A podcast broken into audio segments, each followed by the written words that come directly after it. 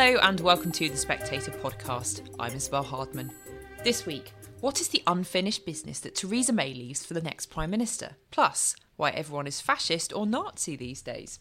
And last, who was Alma Mahler, the woman who entranced some of the most creative men in 20th century Europe? First, as Theresa May hands over the keys to Downing Street, what burning injustices will she also hand over to her successor? I write in this week's cover piece that there's nothing funny about this question. There is a series of hard decisions on domestic crises that the May government has put off for three years. From social care to housing to energy, HS2, and rising crime rates, the real question for the Tory leadership contenders isn't who has the balls to deliver Brexit, but who has the strength of character to sift through that scary in tray. To understand just how serious the situation is, as well as who, if anyone, might solve those problems, I'm joined by housing expert Alex Morton from the Centre for Policy Studies, who used to work in the Number 10 Policy Unit, as well as Hugh Pym, health editor for the BBC.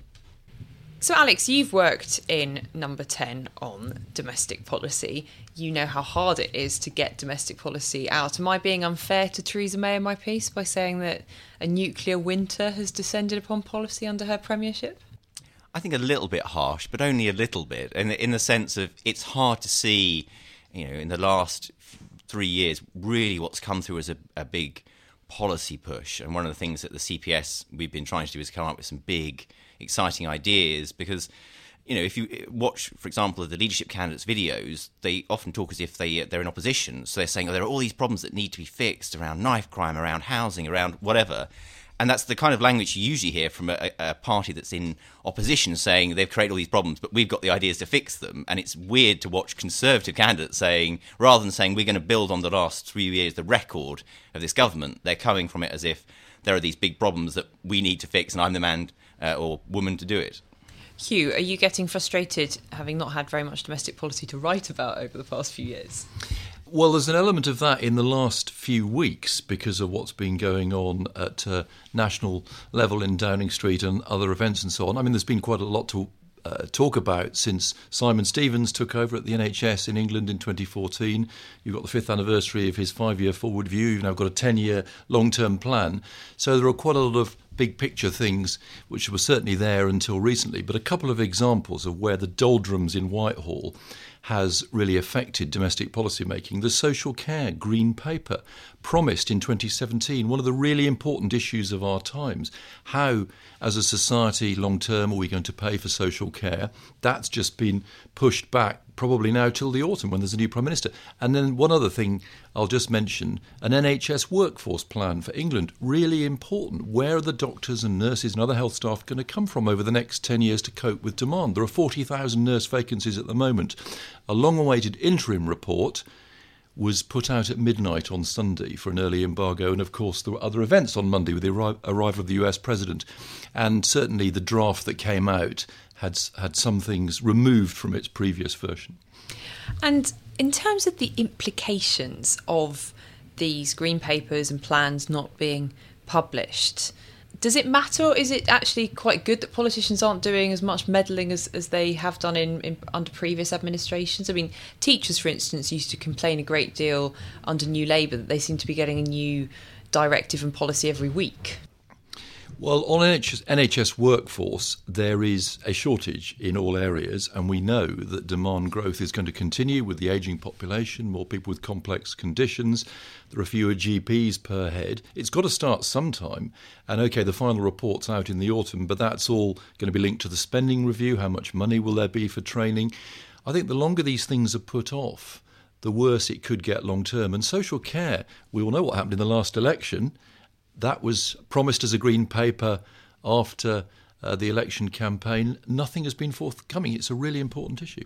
Just explain to our readers and listeners what is happening in terms of the social care crisis. We hear about this a lot, but does this mean that people aren't getting the care they need? They're getting sort of humiliating short term visits, or what's happening on the ground? Well, a couple of BBC Panorama programmes in the last couple of weeks have highlighted the real cash squeeze for local authorities who have to provide social care, in this case in Somerset, where they open the doors to the BBC, my colleague Alison Holt, where she could see uh, really difficult decisions being made about care being cut back. And this is because of the shortage of money to local authorities to pay for social care. So there's the state funding element, then there's the self pay argument, and a long running issue about whether people need to sell their assets to pay for their long term social care. Hugely important. We've had Paul Johnson of the IFS saying how important this is. This has got to be resolved and the policy logjam has to be unpicked here because long term there's going to have to be, in his view, and the view, views of many others, a new form of social insurance levy or tax or, or something that, that picks up uh, in future years. Alex, this may all be true, but isn't it easier for politicians to hope that the next lot will come along and sort it out, as they have done for the past two decades? Uh, on social care, there there's a real problem, and part of it, I think, stems from uh, Theresa May's lack of confidence from 2017, particularly, where she came up with the plan and her advisor came up with the plan, endorsed it. It was very unpopular. Um, the Centre for Policy Studies has recently done a paper on social care arguing that we should try and model it on the state pension, where the state pays basically for a basic level of care for everyone, you know, to wash and clothe and house you. But if you want additional top ups, and most care homes do offer that, and there is a range of care homes, you know, you, you would then top that up privately but that requires a sort of level of intellectual self confidence to say, well, what is the model that I am basing social care on? And I think ever since she lost that majority, and partly because of the distractions of Brexit, this government hasn't had that intellectual confidence to say, my solution is this model works. You know, I'm going to take this model from the NHS or I'm going to take this model from, from the state pension, create it, put a bit more money in if necessary, change some of the structures, and go with it. That's quite a big, bold thing to do.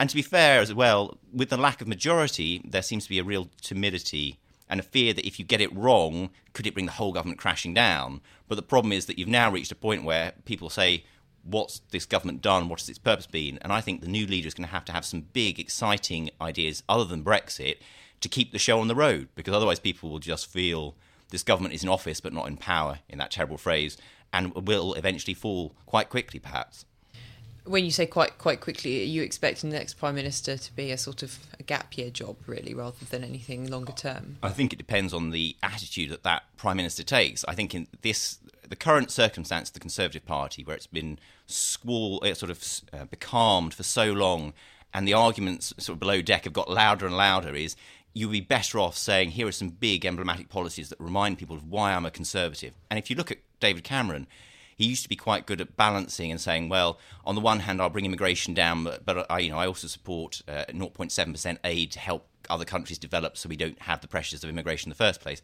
So you need a leader who's going to be able to try and, and make some big calls and decisions rather than, I think, hoping that you know they can keep putting off those decisions. The hope has to be that the Tory party is in a state where it, it will follow a leader who makes those big judgment calls. But if they don't, there's a real risk, I think, that they, they blunder around and then just sort of collapse because of no one is prepared to actually stand with the government at a crucial moment. Hugh, let's have a look at the, the leadership contenders. A lot of the focus is on whether they've got the attributes to deliver Brexit, but who's the best policy wonk out of all of them, and who's most likely to actually get what they want to do done? Well, I've seen two at first hand as health editor, Jeremy Hunt and Matt Hancock. It's hard to comment on some of the others because, to be fair to them, they wouldn't necessarily be speaking in huge detail about some of these issues. Matt Hancock has been quite honest in saying that he's pushed very hard for a social care green paper because it's part of his department now. It was, it was taken in as health and social care, but he couldn't get sign off across government, which was quite an admission that essentially the Treasury and Number 10 wouldn't agree to some of the ideas that were in there, like a new social care levy modelled on the Nest pension scheme, the uh, you're in unless you opt out, or uh, higher national insurance for the over 40s. Really big, important decisions. They couldn't go any further. So I suppose it just just to pick up on what we were talking about earlier is the political system capable of making these difficult, really important decisions, which involve higher taxation or, or, higher payments to look after future social care. Maybe, maybe not. Now, Jeremy Hunt, when he took over uh, the health and social care brief, you'll remember he turned down another job in cabinet and said, "I want to tackle the social care issue. He did move forward with it quite quickly and then was moved to the Foreign Office. So they, they both showed willing, but they, they haven't quite delivered. But, but to be fair to them, it is a bigger issue for the whole Cabinet. So where were, where were other members of the Cabinet? What were they saying? And maybe for all uh, the hustings in the next few weeks, political correspondents and others could start asking questions to each of these candidates. What are you going to do about social care uh, in the long term? Alex, what's your view on who's the most effective would be Prime Minister out of a rather large bunch?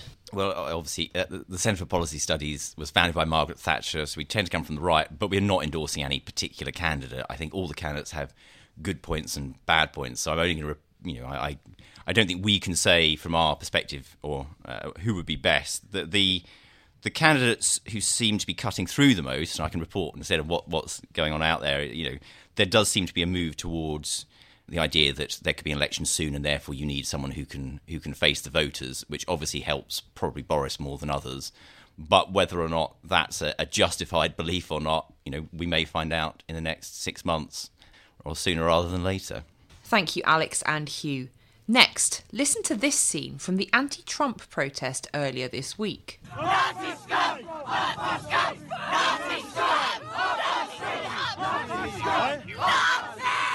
Lionel Shriver writes in this week's issue that we're now in a world of impotent hyperbole, where, too often, Brexiteers are imperialists, Trump supporters are Nazi scum, so much so that the words have lost their meaning. So is she onto something?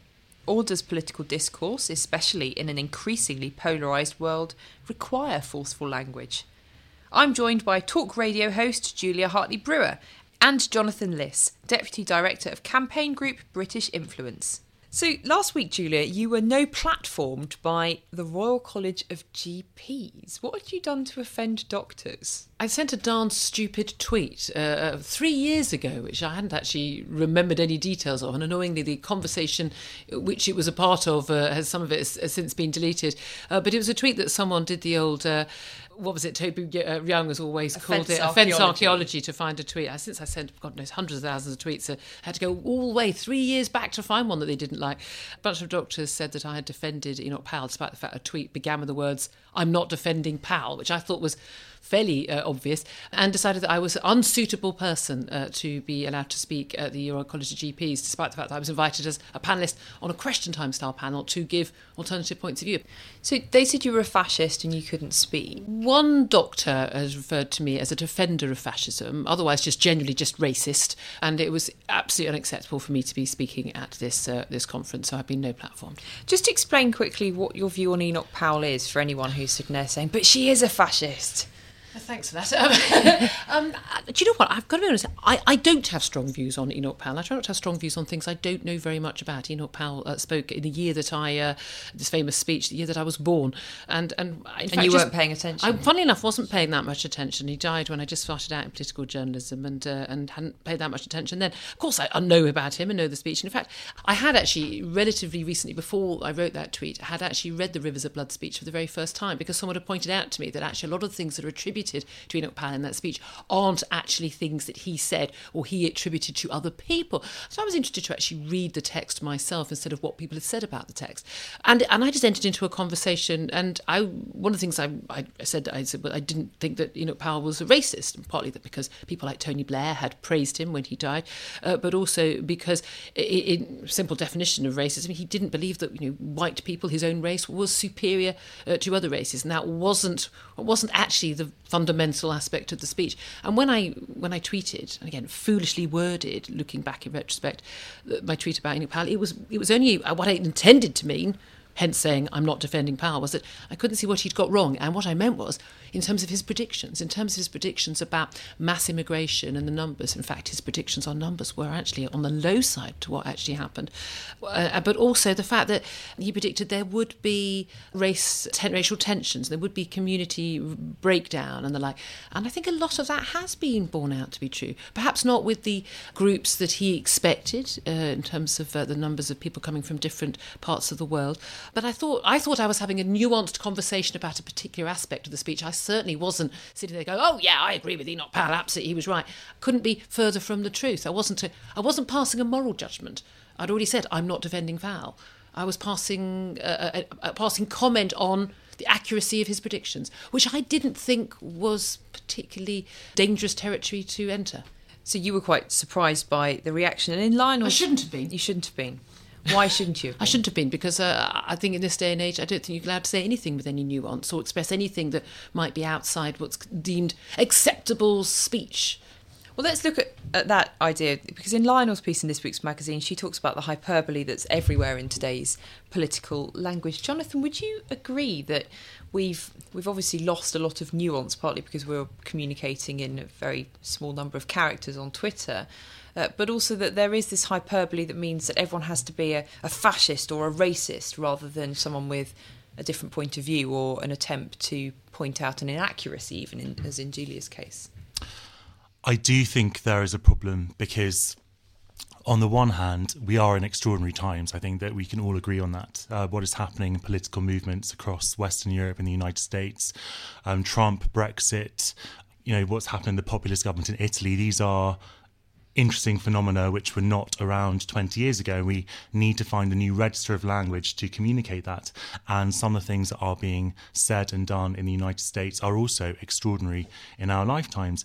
And so I think that we reach for different language, but where I agree with Shriver is that we don't necessarily leave that much in the pot, so to speak. Because if we go, you know, to turn up to 11 at this point, what do you do when you actually do have someone who is actively genocidal, which I don't believe Trump is? But I think that that is. Um, I think that it's not necessarily as serious a problem as it might be because for talented craftspeople of the English language, we can always express how serious things are. But there does have to be some kind of differentiation in the way that we use to describe things. So you've called Donald Trump a fascist child. So yeah. where, as, as a as a wordsmith, do you go from that if he does something worse? I haven't called him a Nazi genocidal maniac, for example. I've said that he evokes. Might, might you in the future? If he were to start gassing people, I might well. Look, he, he evokes the language of Nazism in quite a plain way when he describes infestations of people, invaders, when he talks about the true enemies of the people in the media. That is that is straight out of the Nazi playbook. That is literally from Völkische Beobachter or whatever that newspaper was when it you know, had the enemies of the people. So if you are going to talk like a Nazi, then that deserves to be called out. It's not saying you are a Nazi, you are going to emulate Hitler exactly. But the problem with fascism, the word fascism is is if we use it for everyone, then it becomes meaningless. But if we don't use it to identify things that are fascist, then it also becomes meaningless. Do you find yourself attempting to dial down your language when you're reacting to people online who you find repugnant but who aren't in your view fascists, for instance? Do you find sometimes that your initial reaction is that you want to say this person is a Nazi and actually you have to row back from that a bit? as the grandchild of Holocaust survivors, I'm actually quite careful about using the word Nazi, um, whereas other people are maybe less so. So I don't really go for Nazi, except you know when when Trump was doing saying those Nazi-like things, I said that's a Nazi like thing to say. But for example, I loathe Boris Johnson, but I've never called him a fascist um, to my recollection. I don't think he's behaved in, a, in an explicitly fascist way. An um, explicitly fascist way? Well, I mean, there are obviously, you know, hanging out with Steve Bannon, for example. Um, hanging out So you're saying you now. don't think he's behaved in an explicitly fascist I way? I don't think you... he's behaved in an explicitly fascist way. I think that he has, and there are elements of his behaviour that evoke aspects of of that, that that style of discourse. You know, Theresa May when she was talking about uh, citizens of nowhere, etc. In that in those early um, days of 2016, that was you know in some of her rhetoric about immigration, um, that could be called into question. But I would not call her a fascist. So there are there are there are certainly modulations. Julia, in your piece that you wrote for us on Coffee House about being no platformed, you pointed out that a number of the doctors who were calling for their Royal College of GPs not to host you after all were very left wing Labour supporters. Do you think this is a particular problem of the left? I think largely. I think 90% plus it is a problem with the left. There's a lot of name calling in some parts of the right, but in terms of mainstream politicians, people who would consider themselves to be even somewhere in the middle in British politics and perhaps in American politics as well, the, the urge to name call is seems to be far, far greater. I, I know very, very few, for instance, Brexiteers who are conservatives who go around just routinely calling people names, whether fascist or any left wing equivalent. But I, I could you know name dozens and dozens of people who, who I know on the left who I think are otherwise pretty sane and normal people who, on certain issues, suddenly just resort to name calling. What about traitors? That's quite that's a word more of the right than of the left, isn't it? Traitors, I think, has been used, uh, yes, about certain people. But uh, for, I mean, for me, certainly, I think there's only one person I've referred to as a traitor, and that's Philip Hammond, the Chancellor of the Exchequer, where that was when he was uh, actually uh, g- going going to the EU and deliberately undermining his own government's policy as a Minister of the Crown. And I thought that was really very, very questionable uh, as a as a as a That's thing for a senior ve- office of state That, to that do. is still a very, very strong word to use. It is, and I think I used. I think I said he should be tried for treason. I think that's where I went.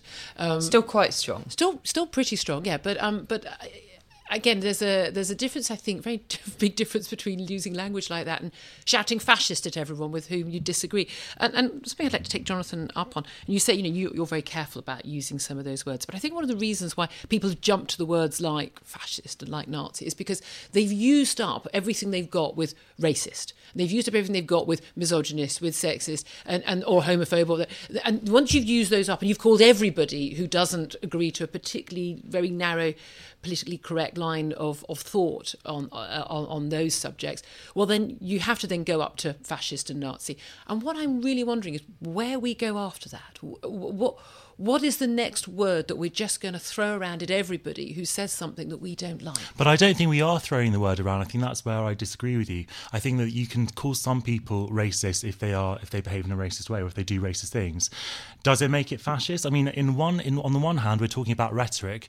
On the other hand, we're talking about specific actions, and maybe that is where there's confusion because we can't all agree, perhaps, on what a fascist is. Um, I Can't we? You see, I think most people can. Well, look, I mean, I, I think that we can probably agree, maybe, I don't know, but calling the media the true enemies of the people, that is, for me, that's that's a fascist like thing to say. That that emulates that emulates fascism. I think I think just because uh, fascists in the past, the 20th century fascists with whom Sadiq Khan, the London mayor, compared Donald Trump, have done something doesn't necessarily mean that something is fascistic. So there'll be lots of other sort of those awful, awful phrase, those strong men leaders that Donald Trump seems to admire so much, who will also have done similar things. But I don't necessarily think that fascist. I don't think it's a helpful description. I don't think it's a useful description. I don't think it's a meaningful description a lot of the time. Jonathan, how much of an influence does social media have here? Undoubtedly, a, a great influence because, of course, we are competing for attention. Anyone who has a sizable profile on, on Twitter, for example, Twitter is probably the worst culprit because you do have a limited amount of space to make an impact. And particularly for journalists, you know, it sort of often feels like some kind of like journalist club where you're trying to outdo other people. Uh, and that does, it, things do escalate quickly, certainly. And there is a kind of a debasement of language that comes with that discourse. I still would, would choose to have it rather than not have it because it democratizes discourse as well because it allows people to communicate on the same level, which you weren't able to do 20 years ago. But of course, that does it does feed into a kind of a frenzy. So, Julia, do you think people need to calm down? I absolutely think people need to calm down. I think particularly the need to accept that people may have a different view from you, whether it's left or right, Brexit, Remain, pro-Trump, anti-Trump, but they their view may be nuanced. It may not be as black and white as you think, and someone may hold a view that you think is bad, but it doesn't necessarily mean that that person is a bad person. I think I think that's where we've got we sort of go sort of jumping from the extreme. Like, say someone I'm not, for instance, you I'm a Brexiteer who, who's massively anti-Trump, but obviously I must be a Trump supporter because I'm a Brexiteer, or I'm a Brexiteer, therefore I must be right wing, or therefore I must support this or that. And and these these these accusations, and then you get the sort of the Labour left, never kissed a Tory, all Tories are scum, they're they're bad people, they're evil people, they're racist. You get Yeah, I mean, I found things- that I found that these- but- myself, but and I, I used to work for a tied in. Tory. I used to work for a Tory in Brussels, and uh, I had left wing people who didn't want to talk to me, even though I am of the left myself. So I have absolutely experienced. I think we just need to try and understand each other more ultimately. Just don't necessarily assume because someone says something you don't like that it means they're a very bad person and you should shout names at them. Thanks, Julia and Jonathan. And last, Alma, tell us, all modern women are jealous. Which of your magical wands got you Gustav and Walter and Franz? recognise this song? First one she married was Mahler, whose buddies all knew him as Gustav. And each time he saw her, he'd holler, Ach, that is the Fräulein I must have. When reading Alma Mahler's obituary, musician Tom Lehrer called it the juiciest, spiciest, raciest he'd ever come across.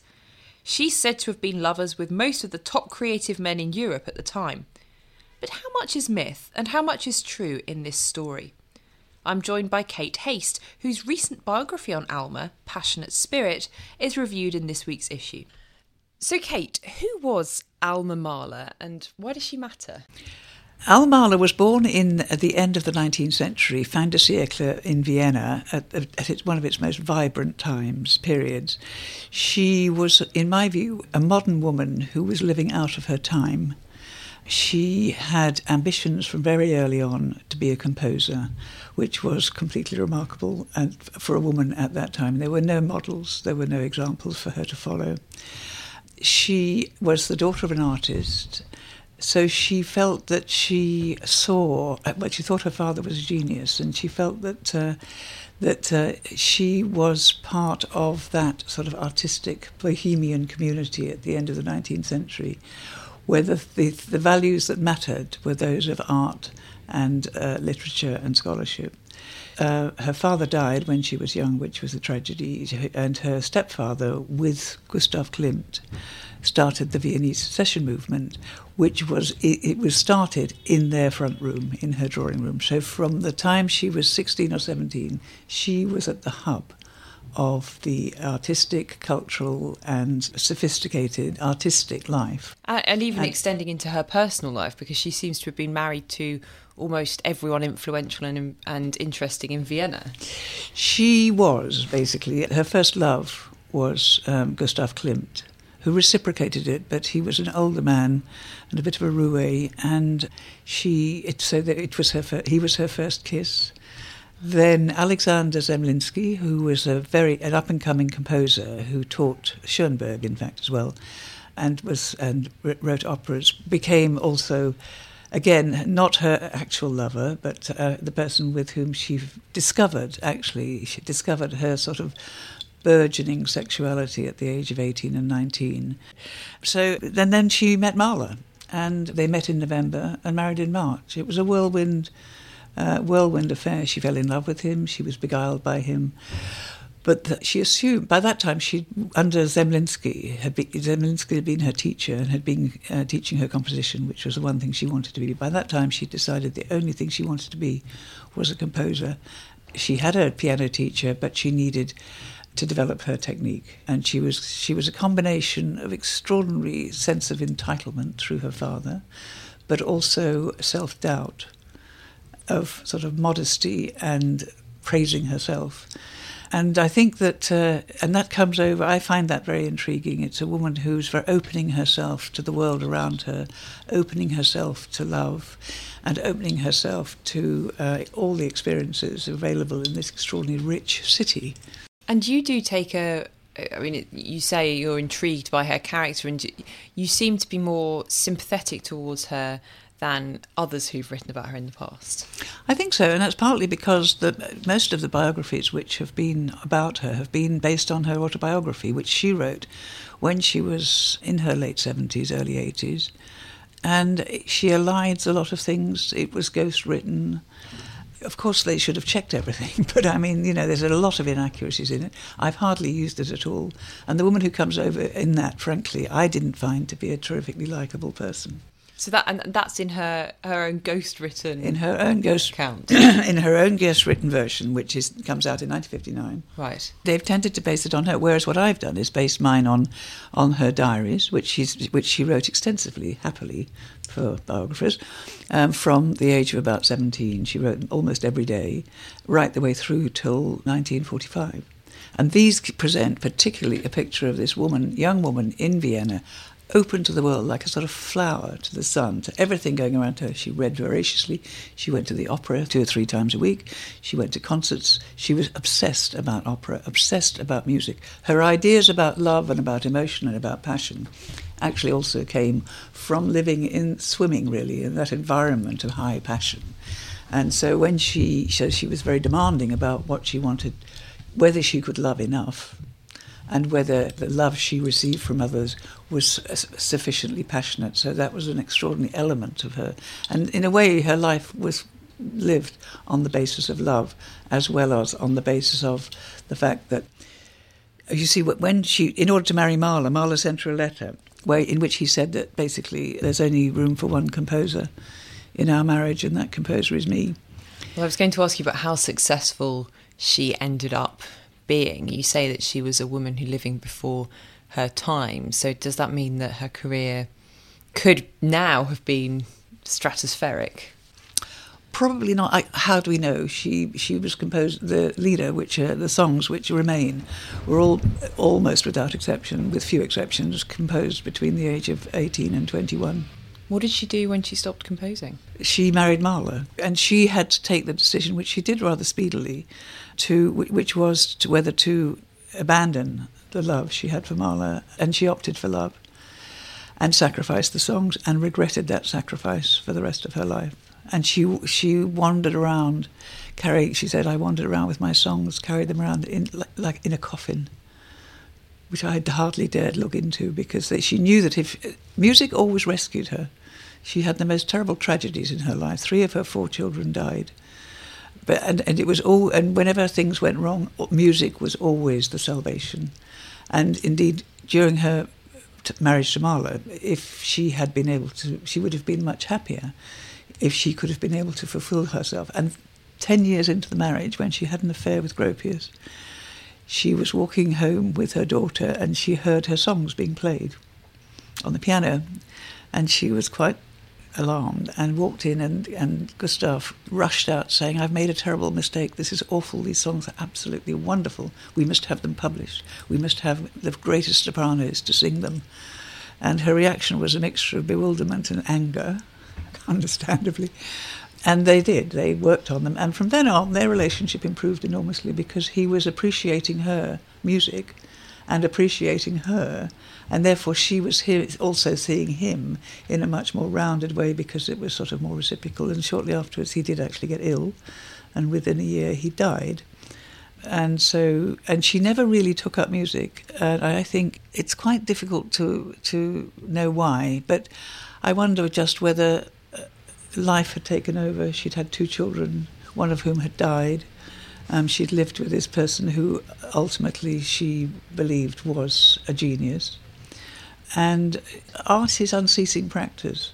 And I think having not, having played the piano intermittently, having not composed because she was honourable and abided by that um, decision, to then pick it up, it's all, some, I think perhaps something in, had, inside had dwindled. You know, create, the creative spirit had just shriveled inside her. And to then revive it when she was in a state of huge grief about, great grief about about Mahler, even though, in fact, she was still in, in contact with, um, with Walter Gropius, with whom she'd had an affair. But that didn't really take off after that. It didn't take off. It sort of, that also faded after Mahler died, and she had a sequence of other friends, acquaintances, intimates of one sort or the other. Thanks, Cate. And that's it for this week. If you enjoyed hearing from one of the authors who we review, do tune in to Sam Leith's weekly Spectator Books podcast, where he interviews authors from Lee Child to Jim Al Khalili. You can find the latest episodes on Spectator Radio. And if you like this podcast, you can not only subscribe, rate, and review on the iTunes Store, you can also email us. Just send us a message on what you think of it, or any tips or tricks, or views on the, the presenters and guests, such as Lisa Hardman, someone who's sparked a few complaints this week. Terrible woman. Just email podcast at spectator.co.uk. Thanks for listening and do join us again next week.